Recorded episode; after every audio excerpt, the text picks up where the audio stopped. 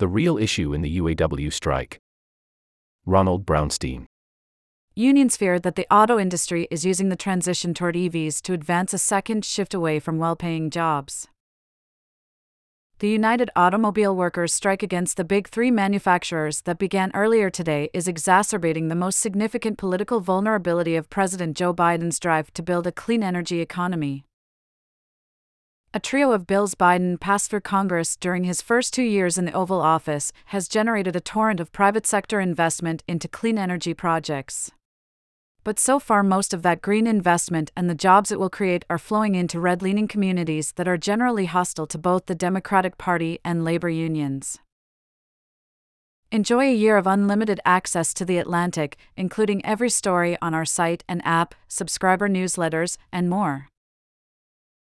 Become a subscriber, https colon slash slash accounts.theatlantic.com slash products slash question mark source equal sign loss dash inventory and referral equal sign loss dash inventory.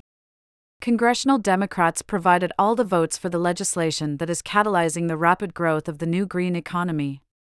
But with so many of the new energy projects benefiting red places, many people in progressive circles worry that this historic transformation will fail to generate either sufficient political rewards for the president and congressional Democrats, or as many good paying, blue collar jobs as Biden has repeatedly promised. Never miss a story. Start your free trial. Uncompromising quality. Enduring impact.